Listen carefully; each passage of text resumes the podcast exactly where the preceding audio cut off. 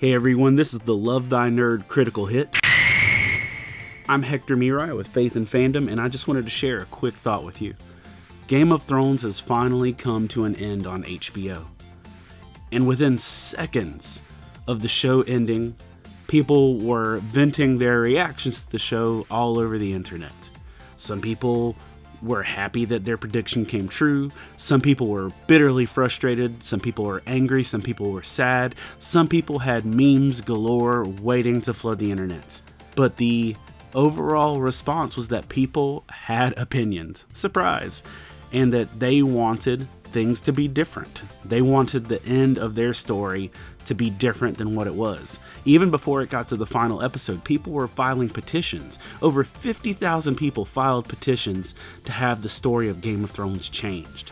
Well, in real life, we don't actually get to change the story after it's over because, bottom line, it's too late. Outside of Westeros, we do have some control over the outcome of our stories, at least in Scripture in Deuteronomy 30, in verses 15 through 20, Moses lays out for the nation of Israel that they have the opportunity to dictate how the end of their story is going to come out. Moses lays out these commands saying, Look, I'm giving the opportunity to choose if your story turns out well or if it turns out badly. In verse 19, he even says, This day I call heaven and earth as witnesses against you, that I have set before you life and death, blessings and cursing. Now choose life, that you and your children may live. You may not like the end of Game of Thrones, but you still have a chance to choose how your story plays out.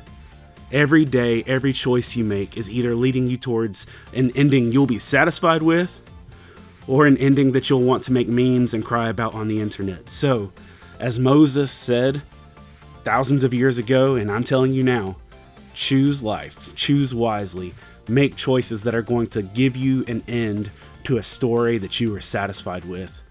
Want you to know that Love Thy Nerd exists to love and serve our nerdy neighbors through thoughtful content, relational outreach, and intentional community. Check out the website at lovethynerd.com.